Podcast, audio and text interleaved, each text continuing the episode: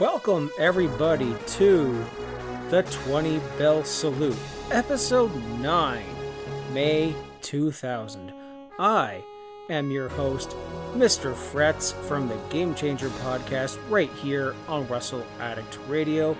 This podcast is available exclusively on the Russell Addict Radio Patreon page and later included on my personal page at anchor.fm slash Fretzlemania. That's F R E T Z L E Mania.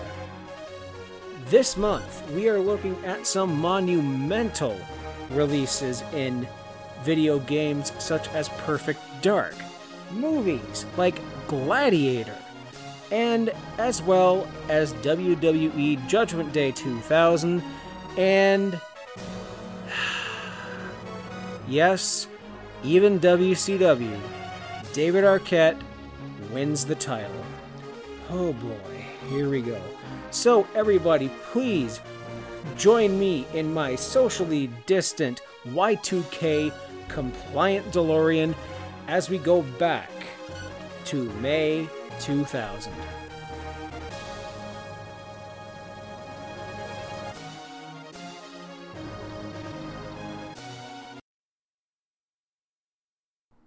Starting off with a little bit of news.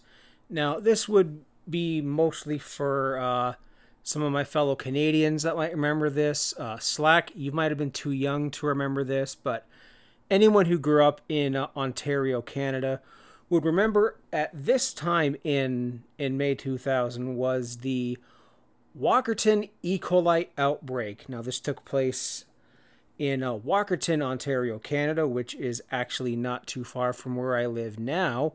However, when I was living in Cannington at the time, uh, I didn't know what and where Walkerton was. Uh, what happened here was was a, a, contamination of the town's drinking water supply in Walkerton. Uh, got contaminated with uh, E. coli, and it was uh, as a result of improper water treatment following uh, heavy rainfall in late April and early May 2000. It drew bacteria from uh, the manure of nearby cattle used to fertilize crops in the shallow aquifer of a nearby well. And uh, this was a news item for, I think, most of the late spring and early summer. Uh, there was a 2,000 confirmed cases of gastroenteritis, gastroenteritis uh, I'm assuming it's something, you know, it's something with the bowels. Uh, that resulted in 2,000 people being very sick, uh, six people dying from the poisoning, and, you know, 27 people having very severe cases of it. Uh, now, this was just, this was a major, major news item that was just a public nuisance and as a result, we got uh, stricter water treatment gu- guidelines put in place by the government. So awesome. Now we had uh, uh, the at the time the Associate Chief Justice of Ontario, Dennis O'Connor, was launching an inquiry into the outbreak, and called you know the town newspaper the Walkerton Inquiry. Uh, the Public Utilities Commission operators Stan and Frank Koebel, both of which had no formal training were sentenced on December 20th, 2004, after pleading guilty to charges of common nuisance stemming from the contamination. Uh, Stan got one year in jail. Frank got nine months of house arrest. Now, I don't personally know anybody from. Actually, I do know people from Walkerton now that I think about it. Matt.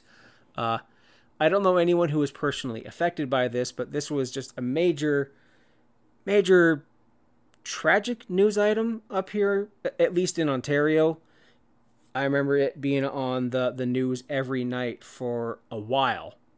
So I might walk back into this uh, in June, but we shall see. Now, right away, getting into movies, we have some monumental releases and some monumental crap ones as well. Starting off with a movie that I enjoyed as a teenager, although revisiting today might be a little difficult. Breckin Meyer, Seann William Scott, Amy Smart Rachel Blanchard, Fred Ward, Tom Green, DJ Qualls, Paulo Costanzo in Road Trip. Now, this was one of your teen sex romp comedies a la American Pie, Animal House, uh, and, and what have you. So we have these two childhood friends who become high school sweethearts, Josh Parker and Tiffany Henderson. Uh, they both enroll in separate universities, resulting in them having a long distance relationship. And they promised to be faithful to each other. However, when Josh loses, loses touch with Tiffany, he believes she might be seeing other people. Nonetheless, he makes regular recorded videotapes to mail to her. Uh, remember that uh, back before YouTube and FaceTime and unsolicited dick pics. Oh man, to be young again. So Josh asks asks his friend Ruben to mail his tape to Tiffany before leaving class. And, you know, Josh, he is failing one of his classes, and his professor informs him he needs a B plus on the midterm to pass the semester, and furthermore to enroll. Gulp, I'd be screwed. I was not that good of a student, even in college. How do I have a, a bachelor degree? My goodness. Still worrying about Tiffany, Josh's best friend EL convinces him to accept his friend Beth Wagner, who has a loving attraction to Jacob. So they bang, and, well, the videotape, you know, films them doing it. And, you know, see, Josh arrives, you know, in the very jovial, I just got laid mood. Uh, however, the wrong tape was mailed to Tiffany. And then hijinks ensue, and uh, Tom Green, who's in this movie, uh, this is around the last time I think the public had a shred of tolerance for Tom Green. I believe this might have been just after or just before Freddy got fingered. I have a feeling I've already talked about that garbage movie on this show, but I can't remember. And Tom Green, who is like in the center of this poster with with all the other characters, he's basically a framing device and a narrator and is in this movie for maybe a grand total of 10 minutes, thank goodness. So they drive across the country to, you know, the other, to Tiffany's University. And then, of course, their car breaks down and they hit a shortcut, a collapsed bridge, and they backtrack. And, you know, Ruben tries marijuana from an eccentric home motel clerk. We see all these other hijinks that include the gang uh, making deposits at a, making deposits at a sperm bank to raise funds. And this is where I discovered something kind of gross at the sperm bank. Uh, yeah, Sean William Scott, you know, Stifler, uh, had his deposits, uh, well, checking for oil the back door in the bum. And that is it is there where I discovered that well there's a spot back there for dudes. Okay. um I am not going to touch that. No, I haven't. Um Yeah, that's interesting and then he ends up loving it. Hey, I ain't one to kink shame. To each their own, man. But my goodness, when I was 16, I thought that was weird. So the group finally arrives to Tiffany's dorm. Josh intercepts the sex tape that got sent to Stiff to Stephanie yeah, Stifler Tiffany. There's their kid's name. And then Josh passed the course. Josh and Beth are still together, a happy couple, still making videos to each other. Uh, blah blah blah. My my goodness. Uh, DJ Qualls, uh, you know, he was the the weird looking guy, the people thought, you know, maybe he's the ugly, weird looking guy, and then he he got laid, and then he had this big girl's underpants, and he banged her. He boinked her. Okay, and then that kind of was the catalyst for the movie. Uh, I think it was The New Guy, where he played the underdog, ugly, awkward loner type who befriended, you know, the hot popular girl Alicia Dushku. Uh, okay, yeah. As I said, I haven't revisited this. Maybe one day if I see it on Netflix, I'll sit through a couple minutes of it. But once I see Tom Green, I'll bounce. Like, no thanks. Uh, J- Jimmy Kimmel does a voice in this movie, and I'm just looking at the rest of the of the cast here, and e- Ethan Suplee is in it. You know, uh, oh the the big guy from My Name Is Earl, and from uh, from Mallrats, the guy that stared at the poster and couldn't tell that it was a sailboat. Shut up, Andy D- Andy Dick. Uh, I didn't know he was still alive in the 2000s. I don't know if he's still alive now. Um, uh, yeah, he is. Uh, yeah, that guy was weird. He was the motel clerk that gave them the pot. Okay, yeah, so next going on to a movie that I love, and I absolutely would love to go go back and revisit. Directed by Ridley Scott, starring Russell Crowe, Joaquin Phoenix, Connie Nielsen, Oliver Reed, Richard Harris, music by Hans Zimmer. Yes, I am talking about Gladiator. Now, I was listening to uh, the 30 2010 podcast, and I couldn't disagree more with uh, Chris Antista about him not liking the the movie. Uh, for those of you who don't know, 30 2010 is the podcast I that the 20 bell salute is inspired by. No, I'm not stealing it. I'm just well, I kind of am, but you know, everything is free, kind of.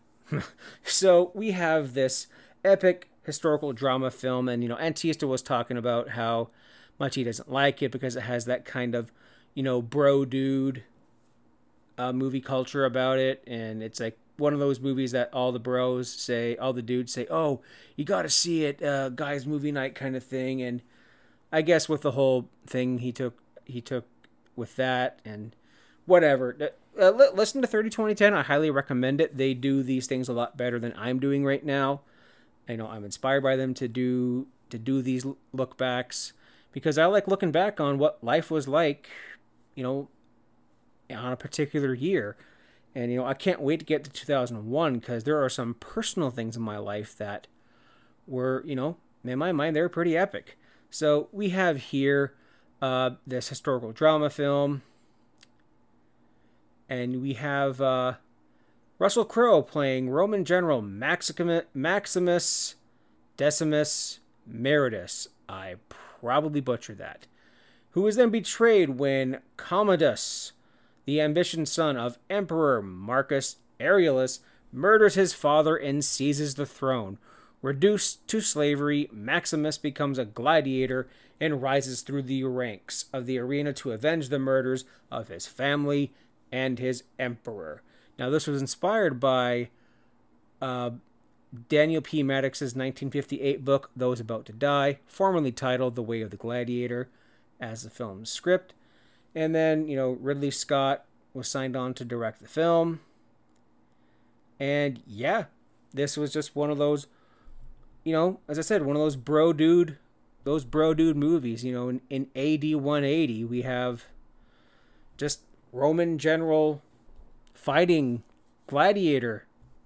I mean, what what's there not to like here? I mean, to each their own, but we have, you know, Joaquin Phoenix was playing a fantastic uh, villain in this movie, the amoral, power hungry, embittered son of Marcus Aurelius, murders his father. Uh, Russell Crowe as Maximus. You know, then Oliver Reed's in this ah, man, like I haven't seen this movie in quite some time, and I'm absolutely going to revisit it. I love this. I mean, this was a staple for my uh, my guys' movies movies nights in in Bible college. You know, shout out to uh, my friend Mike, who uh, pro- probably won't hear this, but yeah, we we would have you know our our guys' nights where we would have you know some time in prayer, some time just to talk about life, talk about our struggles, and then we would just watch a movie, order a pe- order a pizza, get some get some snacks, you know, put our homework down for a couple hours and just de-stress. And you know, Mike was one of my favorite pe- people to do that with, you know. Not only is he uh, you know, he's a fellow believer, he runs an amazing ministry uh, called The Graphic Word, and I highly recommend you check him out on Instagram. He does, uh, well, now that we're social distancing a little bit, he's doing all of his stuff online. It's really admirable. Mike, I'm going to give you a shout out. I'm going to send you a tweet here. So I hope you're doing well. Hope you and the missus and the kids are all well and you're healthy and you're safe. I love you guys. I miss you guys.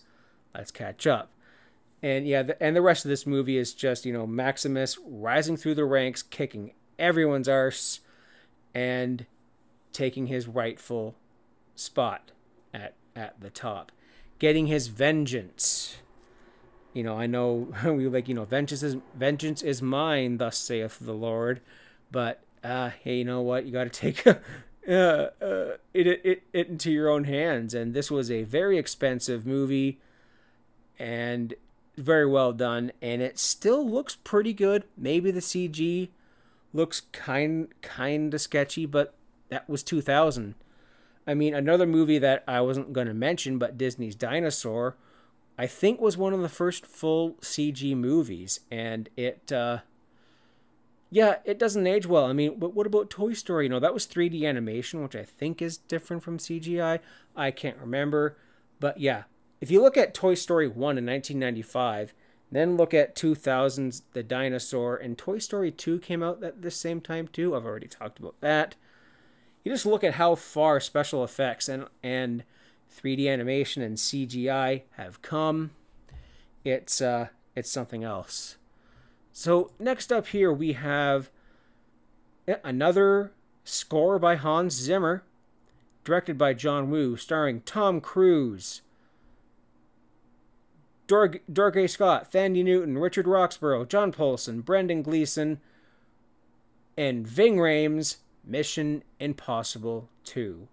Uh, here we go again. Yeah, and uh, what I like about Mission Impossible is their reliance to have some random artist do a rendition of the and that was almost 007 but you, you know the Mission Impossible theme. Dun, dun, dun, dun, dun, dun. Yeah, whatever. I'm going to break out into various other beats that I probably butchered and mangled six songs into one. You know what I mean? So, in, uh, I believe it was the, one of the first Mission Impossible movies, maybe the first one, or I'm thinking of a totally different one, but Metallica did a score for it. Uh, and in this one, they had uh, Limp Bizkit I think it was uh, Take a Look Around. And, you know, at the time, I liked it. I liked Limp Bizkit. Unironically, sue me. Yeah, I had all their albums from $3 Bill, y'all, uh, to, oh, what was the one with, uh, I can't remember the name of the one that had Nookie, but then there was Chocolate Starfish and the Hot Dog Flavored Water. And I even had Results May Vary, which had the really crap cover of Behind Blue Eyes by Fred Durst. Anyways, uh, I don't remember this movie at all. I know I watched it at the time because hey, it's an action movie with Tom Cruise. So you had yeah, you, had Mission Impossible, you had Ethan Hunt, you know, uh, Tom Cruise, just going to develop, going to prevent a biological epidemic. So there we go. There's Mission Impossible. There's you know all the special effects. You know the the motorcycle fight here, right? Which I totally forgot about until 30 2010 brought it up. It was something outrageous, and I like movies that are self aware about being wacky and and uh, completely off the wall, and they know it. I like that excuse me, I think that's rather admirable. Speaking of a movie that was probably not self aware, oh, oh, I'm going, I'm going here. Yes, this was one of the biggest bombs of the year 2000. A critical and commercial failure, described as one of the worst films of all time. John Travolta, Barry Pepper, Forest Whitaker, Kim Coates, Richard Tyson. Battlefield Earth. Oh boy, yeah. Based on the 1982 novel of the same name by L. Ron Hubbard. Oh, yeah, we're going here. It's a Scientology movie, folks. Oh, yeah. So, yeah. Um, about this, Travolta was unable to obtain major studio funding due to concerns about the script and its connections to Scientology. In 1998, this was picked up by an independent company, Franchise Pictures. And then, uh, yeah, it was panned by everything was panned about this movie. The the film, the acting, the cinematography, the script, the special effects, the art direction, and everywhere this has been ridiculed. This received nine Golden Razzie Awards. Uh, this was considered the worst picture of the decade. You know, Franchise Pictures was sued by its investors and went bankrupt in 2007 after it emerged that it had fraudulently overestimated the film's budget by $31 billion. And this, coupled with its poor reception, just nixed John Travolta's plans for a sequel. Thank goodness. Next up here we have I don't have the wiki page for it up here with me, but there was a movie with I believe it was Owen Wilson and Jackie Chan, uh, Shanghai Noon. We had Big Mama's House with, um, I believe it was Martin Lawrence was playing a, a Big Mama while he was undercover or in witness protection, and The Virgin Suicides, a movie that uh, I'm not at all familiar with, but again, I heard 30 2010 talk about it, and it just reminded me of it.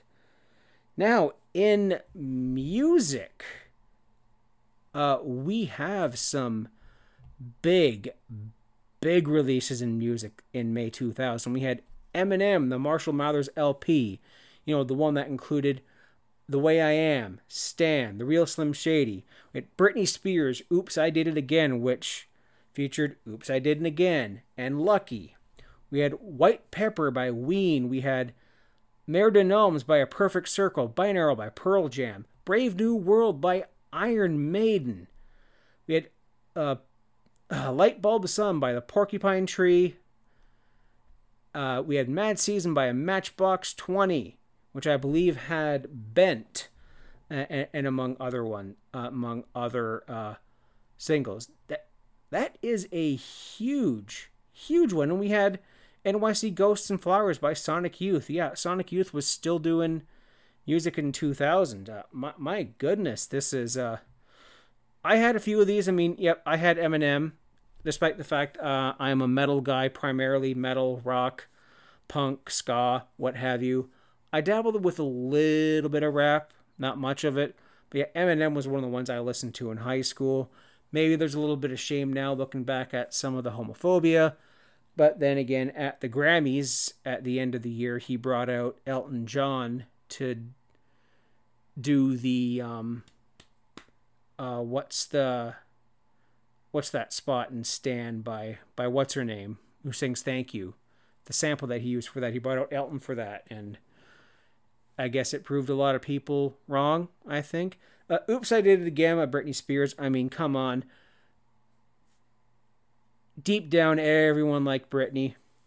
I mean, it was a staple at all of my uh, high school dances. We had uh, much music video dances come to my high school a couple times a semester. And it was around this time I think I got on student council for the following year, so I was heavily involved in promoting and and you know getting all these dances ready. I mean, oops, I did it again's jam. I'll give it that. Britney Spears was at the height of her popularity at this point in time being a very young woman, maybe just in her early 20s, before she went all bald and crazy and her snatch ended up everywhere on the internet. You know, now I think she's clean and sober, thank the Lord. And here's nothing but positive vibes go, going on to her. Uh, and it was around this this time that uh, Eddie Van Halen was starting treatment for the prevention of tongue cancer. Uh, 20 years later, I think he's still battling the, the effects of it.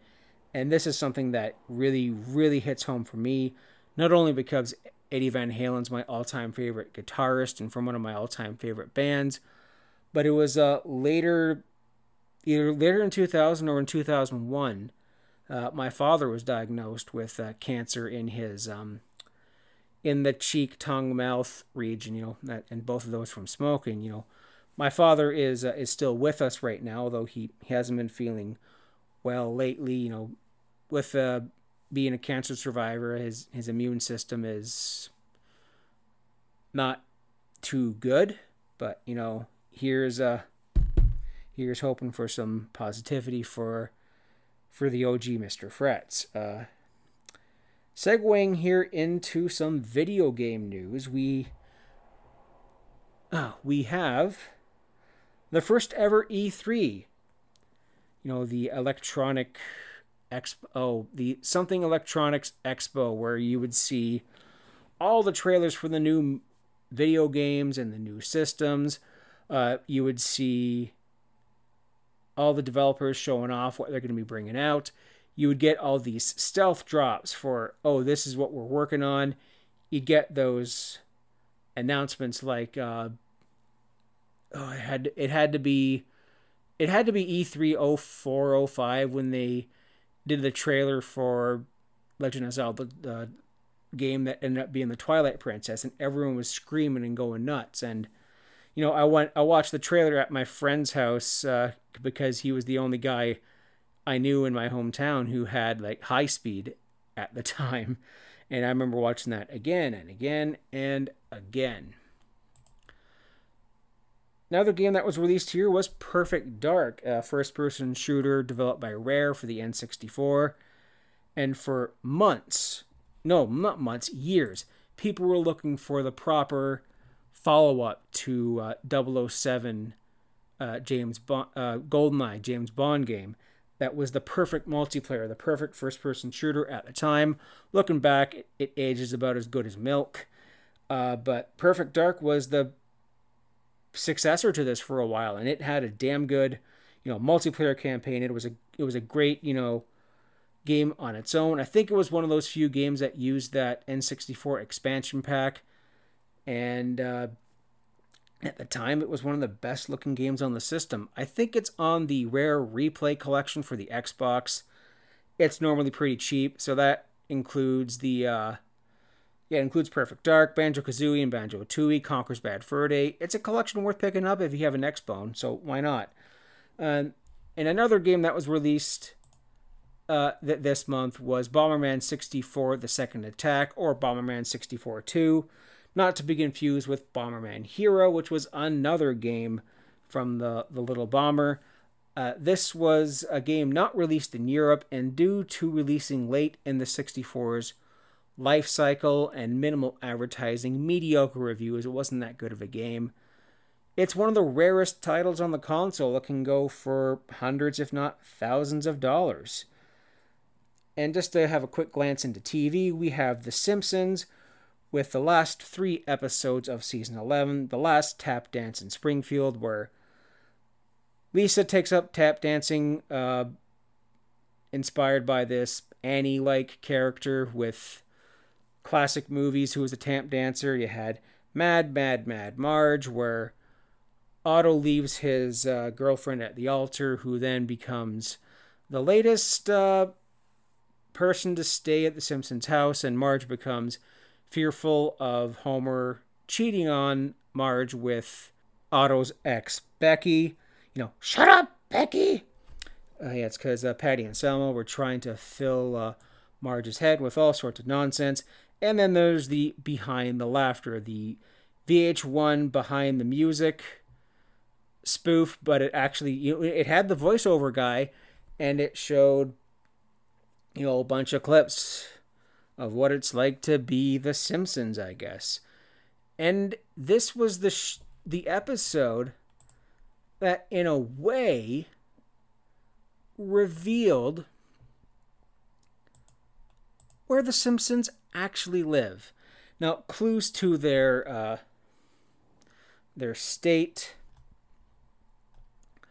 has been wildly, wildly speculated, but it uh, makes a joke about this the Simpsons' unknown and un- unidentifiable location. You know, I have been to Springfield, Missouri, and it says on the giant billboard once you drive into that town that it is the hometown of the Simpsons. Okay. However, this episode revealed that they live in northern Kentucky. They have a little line at the end, and the future looks brighter than ever for this northern Kentucky family. And it was changed a few times because Scully, one of the writers for The Simpsons, didn't want to pin it down for the fans. And then there were alternate versions of the episode with Southern Illinois. For, for an example. So this really effed with the fans and I kinda I kinda dug it. Uh, Family Guy had the road to Rhode Island. Uh, you know, Brian goes on a road trip to pick up Stewie from from the uh, Lois's parents, and then there's you know the road to Rhode Island. It was one of those uh, musical episodes, one of those infamous Brian and Stewie episodes that we that we all love. You know, I don't mind them myself. I like them. Uh, Futurama, we had uh, Mother's Day, which was you know, Mom, the evil overlord of all the robots, the creator of all robot life on Futurama, has this chip where all the robots rebel. Problem with Popplers, where for, where the crew discover this uh, new snack craze on this uh, on this planet. They they look like a bunch of chicken nuggets. They ended up being the offspring of the Omicronians. You know, I am Lrrr from the planet Omicron Persei 8. And one of my absolute favorite, favorite, favorite episodes of Futurama, Anthology of Interest 1, where Professor Farnsworth uh, shows his crew the Thing Longer, a glove with a long rod meant to be used as an extension of his pointer finger, and he demonstrates by asking the what if machine a hypothetical scenario. And this is where we get three different scenarios. There are two anthology of interests. Uh, the second one being my more favorite one because it has a Space Invaders video game uh, inspired episode. But this one is, you know, the what if machine. So Bender offers to take his turn and ask what would happen if he was 500 feet tall. Now, of course, this is spoofing the Iron Giant. Bender des- destroys nearly all of Central Park while playing with Fry. Um, and the military is sent to deal with him. Uh, and Zoidberg becomes a Godzilla villain, and he clips Bender's legs. And ben, uh, Bender fills Shea Stadium with boiling water and pushes Zoidberg into it, creating a lobster boil. And then, you know, that, that, that was when Zoidberg came back to life and cut Bender's legs off, causing him to fall over and impale himself on the Empire State Building. Okay. Hi, truck. It's midnight. Why are you driving past my house? Um, the next one was Dial L for Leela, where Leela it kind of refuses the question at first, but is being teased about being unimpulsive. And then she asks the what if machine if she were a little bit more impulsive. So she shows off her wild new boots bought on a wild impulse, according to her. She karate cart karate kicks Farnsworth on an impulse, sending him well into a pit of man-eating anteaters where he is devoured alive. And yeah, this sends Leela into a bit of a killing spree. Yeah, a little bit more impulsive, and she goes nuts. And next up, we have the unfreeze of a lifetime. What would happen if no Fry asked what would happen if he was never frozen? So Fry narrowly avoids falling into the, tri- the cryogenic tube that sent him to the year 3000. He is never frozen. However, a rift in the space time continuum appears, which shows the Planet Express crew in the future. And then, you know, Panucci, his boss, doesn't believe the story. Fry is overheard by regular customer Stephen Hawking, who arranges for Fry to be abducted on his way home from work. Uh, he is introduced to the Vice Presidential Action Rangers, led by presidential uh, presidential election uh, candidate Al Gore, uh, whose sole duty is to protect the space-time continuum. His group is also filled up by Stephen Hawking, Nichelle Nichols, you know, who was uh, Uhura in Star Trek, Gary uh, Gary Gygax, one of the creators of Dungeons and Dragons, and then Fry, you know, explains what happened the previous night. They determined Fry was supposed to die, and they try to kill him. Another rift appears with Bender throwing a beer bottle at the Rangers, and, and Nichols suggests that Fry be frozen in order to stabilize the continuum. And then Gygax gives Fry his plus one mace for protection in the future. And then, well, they end up playing Dungeons and Dragons for the next quadrillion years because they're all in a big featureless void, kind of like a purgatory. Yeah, and then at the end of it, the professor curses the what if machine for creating scenarios that even he found preposterous and dumps it into the trash. He he judges the thing longer a success and is congratulated by the crew. And then this ended up being a big what if thing. And this is what it would be like if I had invented the thing longer. Okay, that is a hilarious FU to the audience. That is phenomenal. And uh, a couple of more uh, news and notes here before we go on to the wrestling portion of the show. We had uh, Beverly Hills 90210's finale after 10 seasons, and most of the cast and crew leaving except for a handful here.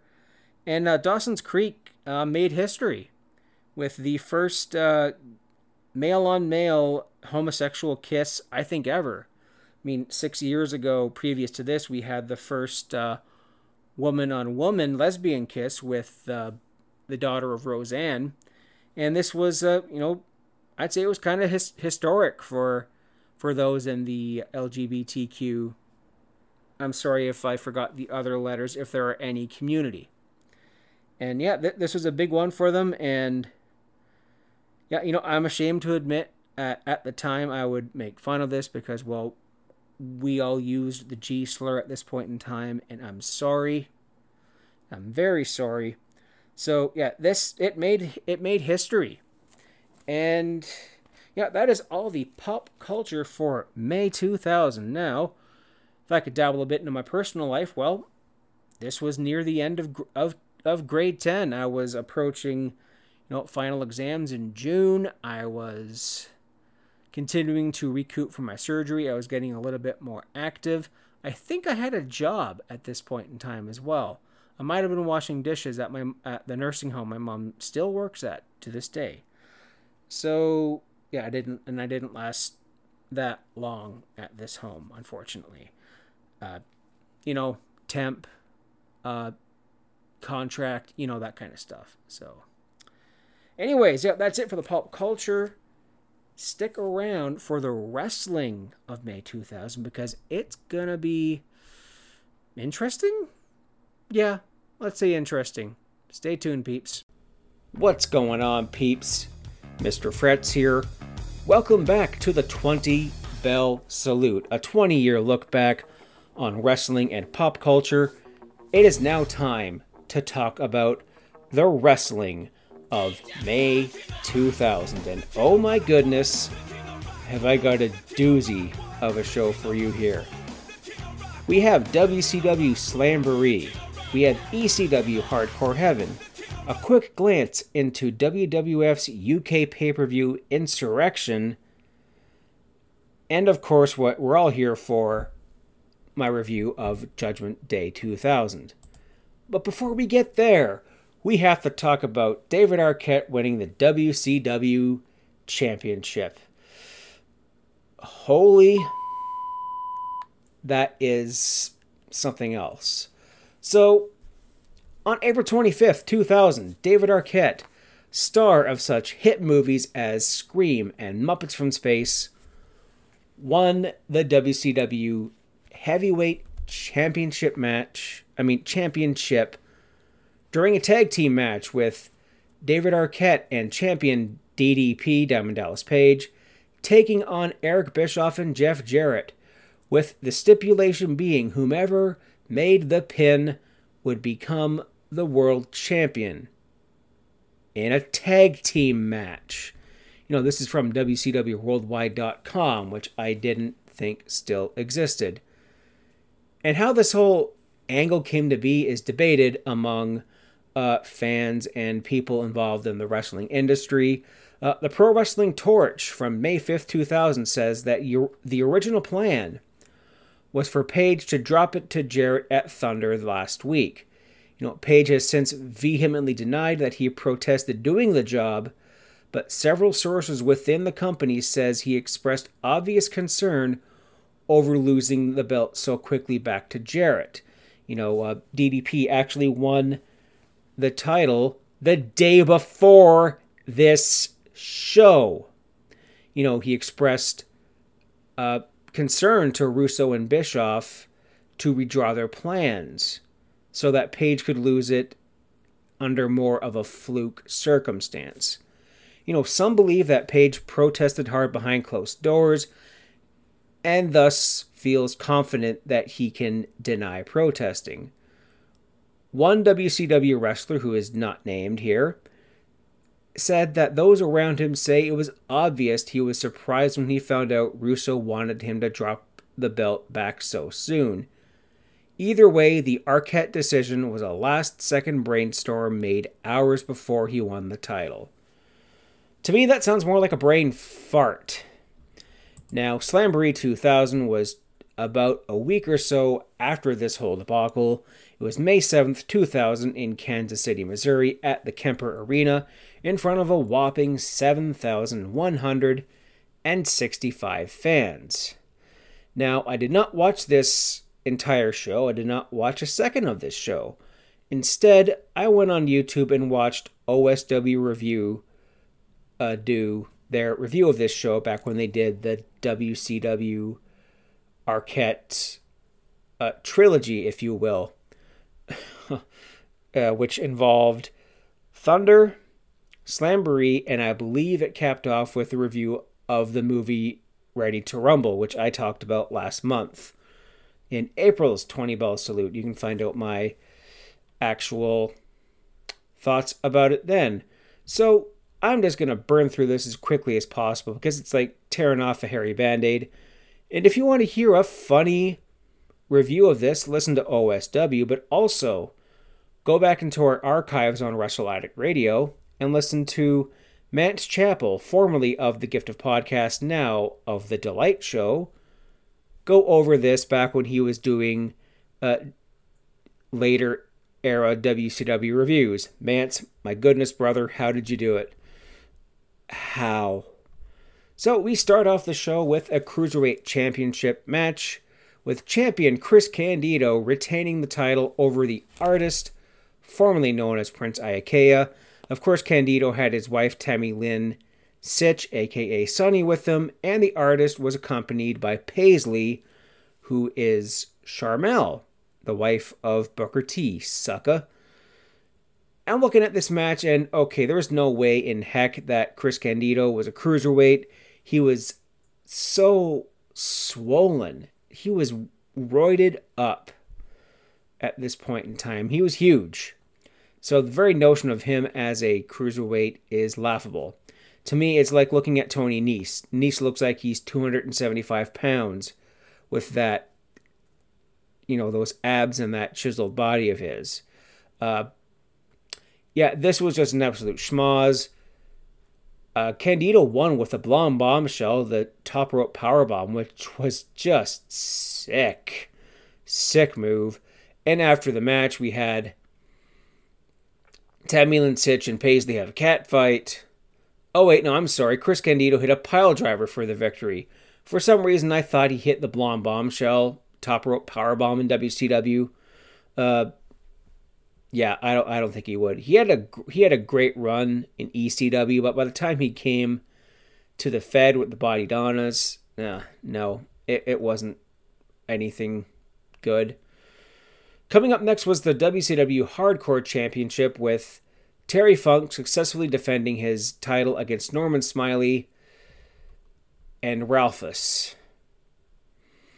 Yeah, Ralphus. Remember that uh, old fat trucker guy who came to the ring with Chris Jericho and kind of became Chris Jericho's lackey. Yeah, Ralphus was still doing stuff in 2000, but with Norman Smiley. And unfortunately for all of us watching, Ralphus had a lot more of him revealed than anyone ever wanted to see. Now, I'm a fat guy, so I should be the last person talking about a fat guy being stripped. I mean, Mark Madden was the same, and it was also gross. Because Mark Madden looks like he ate Mark Madden. Anyways, next up we had Shawn Stasiak defeating Curt Hennig in a singles match. Uh, yeah, Shawn Stasiak was trying to be the new Mr. Perfect. Much like the rest of the new blood was trying to be the new insert legend here who was on the Millionaires Club. Like later on, we'll see uh, Chuck Palumbo, the the new total package, the complete package, or something. So they called Shawn Stasiak the perfect event, and they were trying to reenact those awesome Mr. Perfect commercials where he would, you know, hit a home run with Wade Boggs, and or whether he would hit a uh, perfect three pointer, or like a do a perfect dive into the pool. And Stasiak was trying to do the same thing, and it just didn't click. And it was an absolute abomination. And I believe Shawn Stasiak hit a terrible version of the Fisherman Suplex to win this one. Uh, Scott Steiner retains the United States Championship over General Hugh G. Rection. Oh man, we get to talk about the Misfits in action. Yeah, uh, Hugh Morris coming out and cutting a terribly done work shoot promo where he claims his real name is Hugh G. Rection and he keeps a straight face from it. And he doesn't go and just laughs like Peter Griffin. Uh, Jerry, that one's for you, buddy. so next up we had Mike Awesome and Chris Kanyon wrestle to a no contest. Uh, Kevin Nash comes to the ring to attack Awesome. But he was attacked by Billy Kidman, Shane Douglas, and Vampiro, and Chris Candido until Ric Flair and Sting made the save to come help Nash. This divulges into nothing more than a schmoz, no contest. The total package defeats Bub, Buff Bagwell by submission. Uh, you know, a, a nothing match where, you know, Buff was trying to be, you know, oh, he's got a body. Lex Luger's got a body. They're both buff but Buff is the stuff and Lex is the total package. So, you know. Uh, Vince Russo had Elizabeth kind of chained up or held hostage backstage until she hit uh, Vince Russo and then came to the ring and attacked Buff Bagwell with the baseball bat, enabling Luger to pick up uh, Buff from the torture rack. After the match, Chuck Palumbo attacks Luger and then hits his own version of the torture rack after. Shane Douglas defeats Ric Flair in a nothing match. Sting defeats Vampiro. Hulk Hogan defeats Billy Kidman. And in the main event is the triple tier ready to rumble cage match for the WCW Championship. Excuse me a second. Okay, so this triple tier cage gimmick was right out of the movie Ready to Rumble a hybrid of a cage match, a hardcore match, and a ladder match, which sounds as dangerous as hell because, well, Chris Kanyon got thrown off the top of this particular structure uh, severely injuring him. So during this match, Jeff Jarrett regained his championship. Choke on that, Slapnuts. Wow! Yeah, that friggin' Cowboy by Kid Rock theme, theme he had. So Jeff Jeff Jarrett wins back his title because good old David Arquette turns heel. Because of course he does, because it's WCW and everyone turned on a whim. Uh, towards the end of the match, as Page was about to escape, both Arquette and Jarrett broke guitars over Page's head, enabling Jarrett to grab the belt for the victory.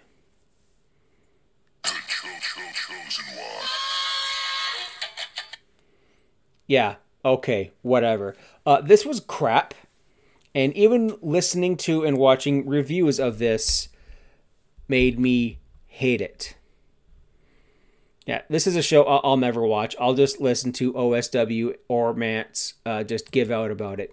Next up here in the world of pro wrestling was on May 14th in Milwaukee, Wisconsin. ECW presented the final Hardcore Heaven. Now, this took place in front of 3,400 fans at the Rave in Milwaukee.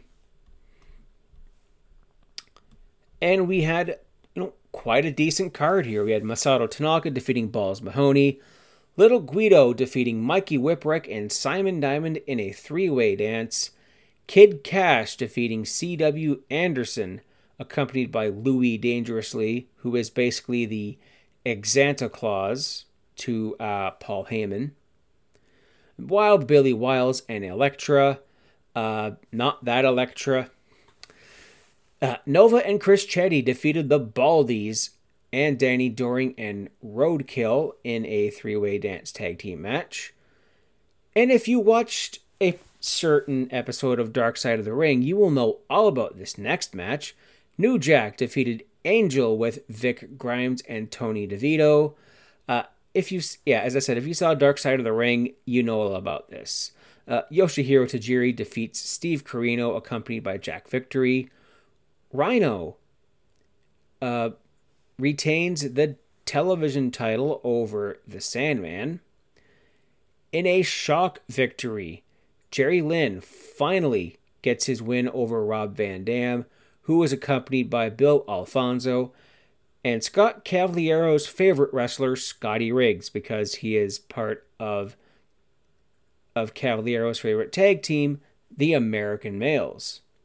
Now, of course, in this match, Rob Van Dam was about to get the victory with a five star frog splash, but Scotty Anton knocked him off the turnbuckle, turning on his former friend Rob, and Jerry hits the cradle pile driver for the win. And in the main event, the Impact players explode. Justin Credible defeats Lance Storm to retain the ECW title, and Lance Storm goes down to WCW. Actually, I think the next time I get to talk about WCW, uh, Lance Storm will already be there. So awesome. Awesome work. Now, we had Insurrection, a UK pay per view that took place in the Earl's Court Exhibition Centre in London, England on May 6, 2000, in front of a sold out, I believe, 17,000 fans. We had Too Cool defeating the Radicals of Malenko and Saturn, Kane defeating Bull Buchanan in a quick match, Road Dog defeating Bradshaw, The Cat defeating Terri Runnels in an arm wrestling match that just broke out in a schmoz and probably someone tits popped out. Uh, Moolah and Mae Young were in their respective corners, so I wouldn't be surprised if it was either one of them either. Uh, Rikishi and Shokishi defeated the Dudley Boys. Kurt Angle defeated Chris Benoit. The British Bulldog defeated Crash Holly to win the Hardcore Championship. And I believe this was uh, Davy Boy's final appearance on pay per view. at least in the UK for the WWF as well. Uh, Bulldog may have won, lost the title back to Crash on Raw the following week, but it's entirely possible. You know, it was Bulldog was on his way to rehab at this point in time, and unfortunately, uh, uh, he passed away just two years after this. And it's a, it's a shame that we didn't get to see the Hall of Fame at WrestleMania weekend this year because Davy Boy was going to be going in. And whenever the next Hall of Fame ceremony, whatever thing is, I can't wait to see Bulldog go in. Like to see uh, his daughter Georgina and his son uh, David Jr. Uh, and probably Diana, even though they divorced long before he passed away. Just to see him get his proper send off would be awesome. Next, we had the Hardy Boys defeating Edge and Christian via disqualification for the Tag Team Championship, but Edge and Christian do retain because DQ. Eddie Guerrero defeats Chris Jericho to retain the European Championship, the European title being second from the main event is kind of a shocker here, but based on who uh, wrestled here, it's not surprising.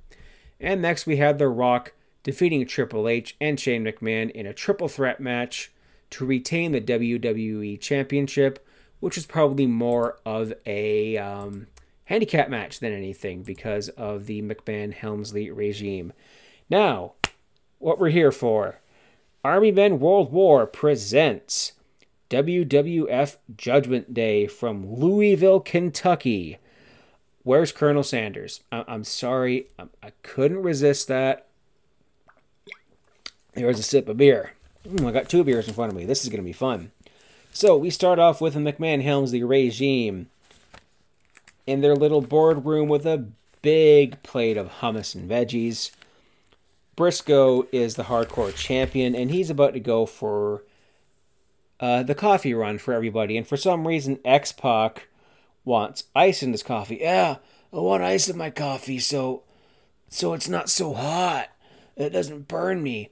Yeah, I mean, yeah. Every anytime I go to Tim Hortons and I order a, a uh, black large dark roast coffee, it's skin searing, flesh burning hot. I mean, yeah, I would do that, but then I would also just wait for my coffee to be drinkable. So, and then uh, because Briscoe is the hardcore champion and the 24 7 rule is still in effect, the headbangers attack him backstage. And we see a little later on here Shawn Michaels in his super duper short shorts. Who likes short shorts? Shawn likes short shorts. So we have the opening contest Team Eck, Edge, Christian, Kurt Angle against Too Cool. And holy crap, how over was Too Cool at this point in time. I mean, they were they were just dancing stereotypical 2000s guys, but it's a product of the time. They were over as heck. So we have Kurt Angle uh, cutting a promo. He's like, you know, because I've been hanging out with Edge and Christian, I'm starting to get attention from teenage girls. Jerry Lawler, you shut your mouth. Don't even think about it. And Kurt's like, you know, oh yeah, I'm all that. And yeah, that's kind of like the movie She's All That, except, you know, better because that movie sucks. He's like, you know, basically saying, you know, abstinence is cool. Uh, I'm a 36 year old virgin, virgin, so I can't tell you if abstinence is cool or not. It's, I don't care. Whatever. So Edge and Christian and Kurt are in all in the ring. And Edge has a big bag of gimmicks. Oh my goodness, they're about to do a five second pose, aren't they? I think this is actually the birth of the of the catchphrase for the benefit of those with flash photography. Uh, they cut their five second pose with the jug band. So they all dress up in stereotypical hillbilly attire the coveralls, the hats, the bandanas, the big fake no teeth, buck teeth, whatever thing. Edge crosses his eyes and, you know, And Jerry just laughs his ass off. The washboard, the banjo. Ah, that's that's funny. And then right away, Too Cool come out and Angle almost got stink faced. And we got that little tease because fans want to see Kurt get a stink face. And so do I. And this is all too cool. The crowd is absolutely hot for them. Uh, Keish misses a banzai. Scotty manages to nail the worm. Christian uh, comes in with the ring bell, but is nailed with the Rikishi driver. No, uh, yeah, they nailed the Rikishi driver. Uh, and now I think I think this is the no. I'm sorry. There was a Rikishi driver. Christian gets the ring bell and hits someone, but behind the referee's back, as there is a distraction. Grandmaster Sexay hits the hip hop drop behind the ref's back for the win. And Too Cool win this really, really hot opener. It was it was a a whole lot of fun, a whole lot of schmaz, and a little bit of dancing as well. So the next match here we have um the Radicals explode Eddie coming out in an absolutely beautiful car. I I didn't uh, get to see what it was. I'm not a car guy. Someone uh, in the Patreon chat can help me out, please. We had the European Championship match with Eddie defending the title against Dean Malenko and Saturn. It didn't take long for the Radicals to explode, and I am not too impressed. However, uh, Saturn and Malenko have kind of been allies, but Eddie has broken off on his own since he has been uh, with his mamacita, Chyna. And this is an absolutely technically sound match. Excuse me, that's just another couple more sips of beer here. So, Saturn picks up Eddie for a doomsday device, and Dean looks to be Road Warrior Hawk in this situation. But Eddie manages to reverse out of it and drop uh, Saturn into a hot shot or a stun gun if you're a WCW Steve Austin fan. And at the same time, it crotches Malenko on the top rope. Funny. Saturn's superplex is denied. Eddie's super hurricanrana is denied. And then Dean picks up Eddie for a really nice uh, top rope super gutbuster for a for a near fall. Uh, Saturn, uh, Saturn and Eddie, and uh, yeah, Saturn and Eddie decide to press A and B and No Mercy against each other and use a couple of their moves. Saturn hits a frog splash on on Guerrero. Saturn then locks the cloverleaf on Dean, and Eddie hits a brainbuster on Saturn, but it makes a lot of sense because uh, the Brainbuster is one of Eddie's finishers in WCW. So, in a way, okay, fine. Then there was a really nice spot here with all three guys doing a triple slash double back suplex where it looked like all three guys connected with uh, a back suplex. Uh, and then, you know, Ch- Chyna nails Saturn with the flowers, which had a pipe inside them. This was a bit of a storyline leading up to the match where uh, Eddie would do a little bit of cheating to win a match on SmackDown. What the flowers would get involved, and a pipe would be revealed to be inside of the bouquet of flowers. So, flower power is used on Dean Malenko, but he tries to reverse it, and then he is tripped into the flowers face first, and it's the pipe again. Eddie wins. Lie lying, cheating, and stealing well before he was lying, cheating, and stealing.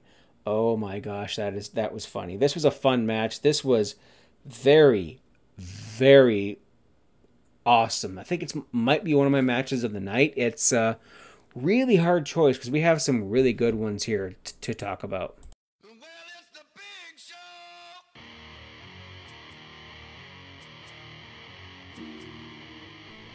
Backstage, we see Brisco.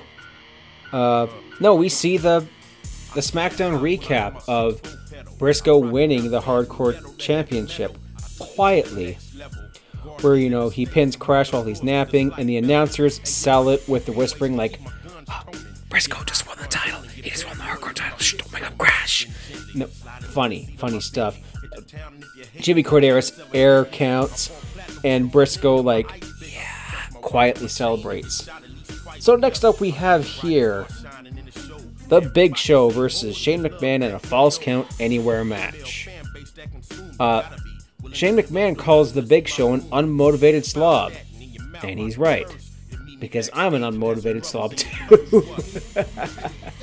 so we see the genesis of the which way did he go? Which way did he go? This jungle cat Simba challenges the Big Show and in the setup for this match, we see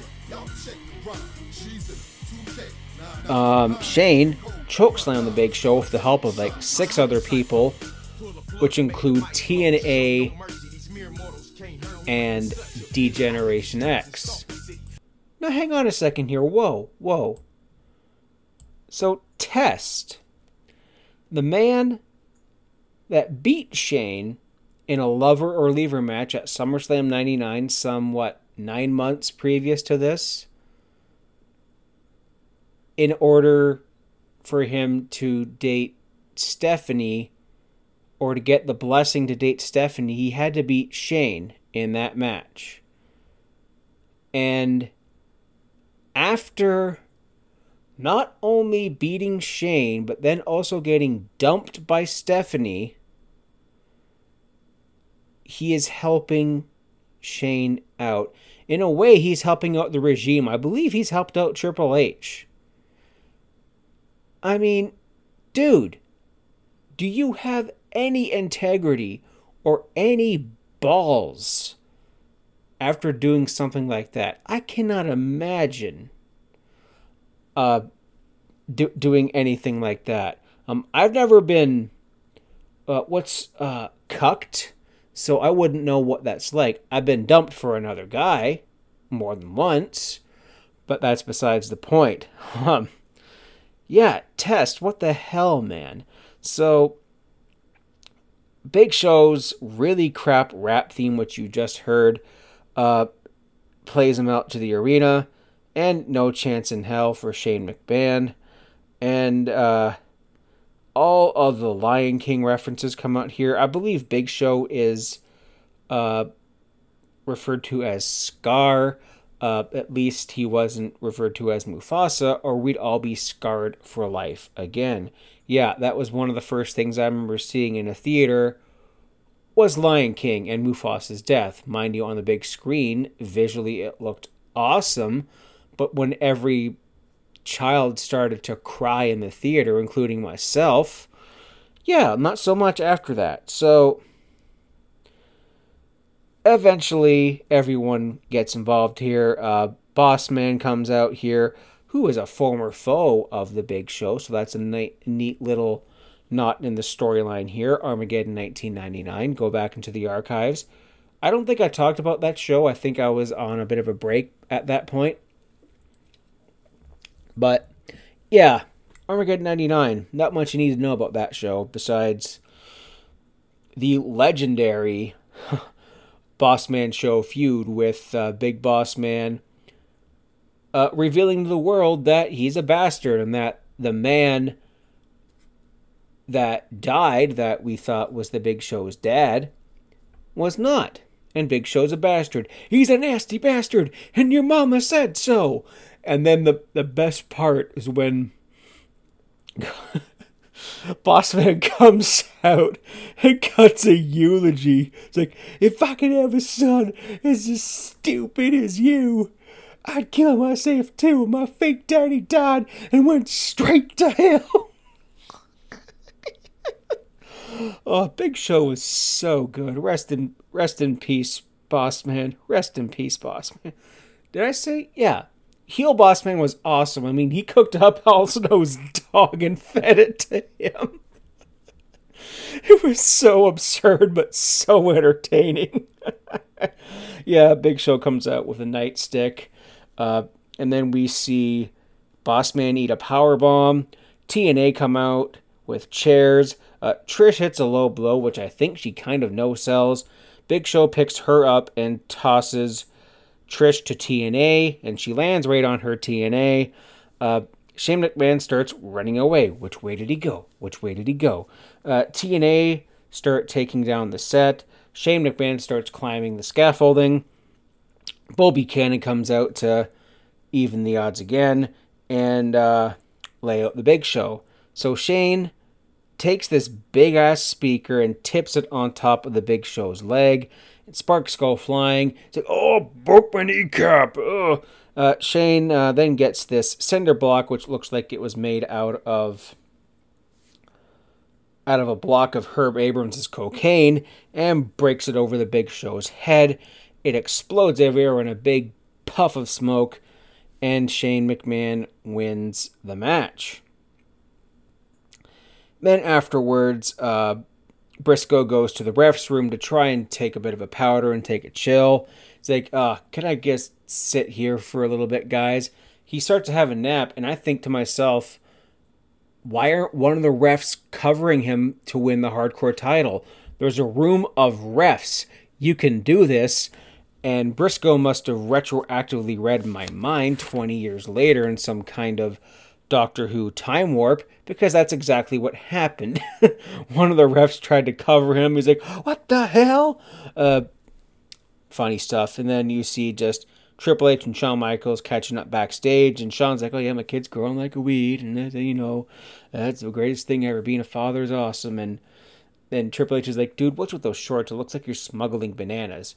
I mean, you don't have to call attention to the fact that Shawn Michaels is well endowed Maybe it's making me a little bit insecure and jealous about my small penis, but I don't care.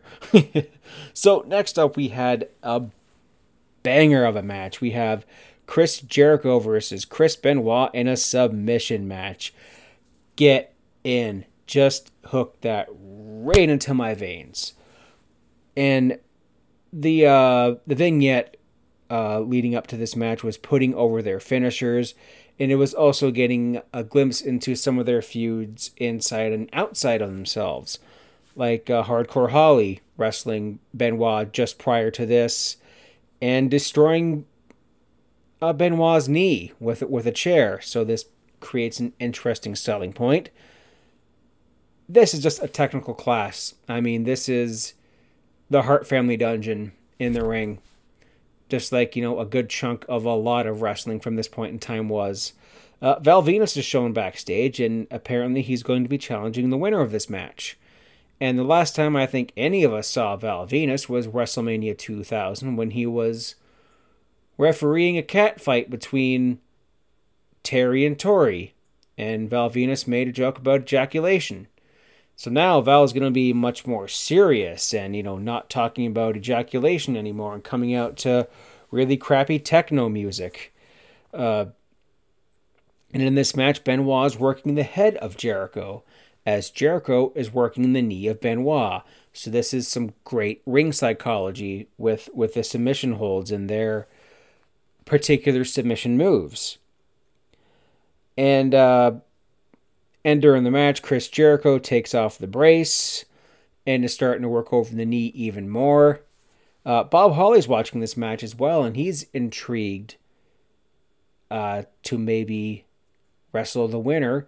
But unfortunately for him, just after this, he wrecked his arm in a match against Kurt Angle, taking the moonsault. It's just his arm was in the a weird position, and I don't know if his arm broke or a muscle snapped or a tendon. I have Bob Holly's book. I'm just too lazy to go to the other side of my my room here and get it. So, um, Jericho is hit with Benoit's knee brace behind the referee's back. There is a crossface, and Chris Jericho passes out. We see a King of the Ring ad with Triple H being dubbed the King of Kings. Huh. I wonder what would have happened if Triple H won the King of the Ring in 2000. I mean, he would probably turn the crown into like the Motorhead skull crowns 20 years before he actually did it. or so. Yeah, King of, King of the Ring 2000 is uh, what we're going to talk about next month. And oh man, Kurt Angle uh, and the King of the Ring tournament. That's that's one of my favorites from 2000. So I'm really looking forward to talking about that next month. Uh, Brisco goes on another coffee run. The headbangers get to him again, and even the concession guys try to get a lick in. That's funny. Next up here, a tables match pitting the Dudley Boys against Road Dog and X Pac of DX, or who is left of DX. The King of Rock, who? The King of Rock, what? The King of Rock, no! So, of course, in this match, I think she's been called it for quite some time now, but JR continuously refers to Tori as a Jezebel. Yeah, look up the Old Testament if you want to know what Jezebel means. It's quite uh, vicious. So Tori gave wood to Bubba. I didn't think that was genetically possible, but okay. Uh, and then Bubba, of course, is in his trance. Like Tori helped put Bubba through a table on SmackDown or Raw, and then her sins will not go unpunished, Bubba. And you know his trance, and he looks like Festus or Dexter Lumis. And D O G is cutting his H E E double L promo. Uh, then there's a shine. Show your TNA. Two years before TNA existed. Oh, wait. Oh, I thought you meant show your test in Albert. Okay, I'm not one to kink shame. I'm not one to judge your your preferences. Whatever, buddy. That was okay. So the was up headbutt before was up was a thing or became part of the headbutt repertoire. And throughout this whole thing, just Bubba is snarling at Tori. And this isn't an elimination tables match, much like the Royal Rumble one with the Hardy Boys and the Dudley Boys, which was far better than this. But although this had some pretty good spots in the match, uh, Devon got a pump handle slam through through the table to be eliminated. Uh, there's a bunch of tables set in the ring before that. X Pac is power bombed through uh, through a table. We see a ref bump. Brisk and Brisco comes to the ring to uh, help Degeneration X, or and to help Tori. So there was a 3D through a table, and because the referee is down, it does not count and Bubba is about to give the fans what they want putting Tori through the table, but is denied. And then X Pac nails Bubba with an amazing top rope X Factor out of the out of the uh, super power bomb position to win the tables match, and the feud goes on to King of the Ring in a dumpster match. Yep, that's a thing. And we are already at the main event. Why are we at the main event so soon? Oh, it's because it's an Iron Man match. The Rock versus Triple H for the WWE title in an Iron Man match. And just before this, we see the creepy Ring Around the Rosie girls talking about the Valley of the Shadow of Death. What, the Lord's Prayer? Uh, uh, oh, you're foreshadowing The Undertaker. I get it. So is the Iron Man match, 60 minutes. Guest referee Shawn Michaels in his in his short shorts. Now, I'm just going to go over a couple of the the scores here, the the pinfalls, because to me Iron Man matches are so damn boring. They're just they're a chore to sit through. Mind you, Brock Lesnar and Kurt Angle had a damn good one on SmackDown. Uh, I want to watch like the Flair and Steamboat ones, maybe even uh, the Chris Hero and CM Punk one, which was what, 90 minutes? I would check those out, but like the Lord of the Rings trilogy, it's something that I would only want to experience once just for the sheer length of it. Yeah, I haven't gotten back and watched any of the Lord of the Rings since the mid 2000s. It's it I just can't. It's, it's long. So we see here uh, a rock bottom 11 minutes in, and the rock is up 1 to nothing. There's a whole bunch of stalling, a whole bunch of going in and out of the ring and all over the arena and all over the crowd. And The Rock walks in a figure four because woo. Then we see nothing but a schmoz going everywhere. It's basically a hardcore title match. And then back in the ring, a pedigree out of nowhere. And it's one to one about 34 minutes in. And then Triple H with a small package, and it's two to one. And then Triple H with a pile driver, and it's three to one. Holy crap. Uh, the Rock gets a DDT, and it's three to two. And then Triple H gets himself disqualified, and it's three to three. Uh, there's a score in here that I absolutely missed, but I didn't care. Uh, Triple H makes The Rock pass out to a sleeper, and it's 5 to 3 for Triple H. DX implodes into a shoving match because uh, Shawn Michaels is trying to be fair and trying to be a referee like he should be. And he shoves Triple H. Triple H shoves him. Shawn Michaels shoves him back. Oh my gosh, D-Generation X is going to implode two years before it actually does. And then out out outside of the ring, uh, the Rock is thrown out of the ring, and the cameraman is taken out, and he's dead. And uh, the Rock does a pedigree through the announcer's table, and gets back into the ring. Triple H is counted out, and it's five to four. And the Rock nails the people's elbow, and it's five to five. And then everyone starts coming out to interfere in this match. And then it starts to thunder inside the arena. Well, I think Louisiana's part of Tornado Alley, so that's not that weird.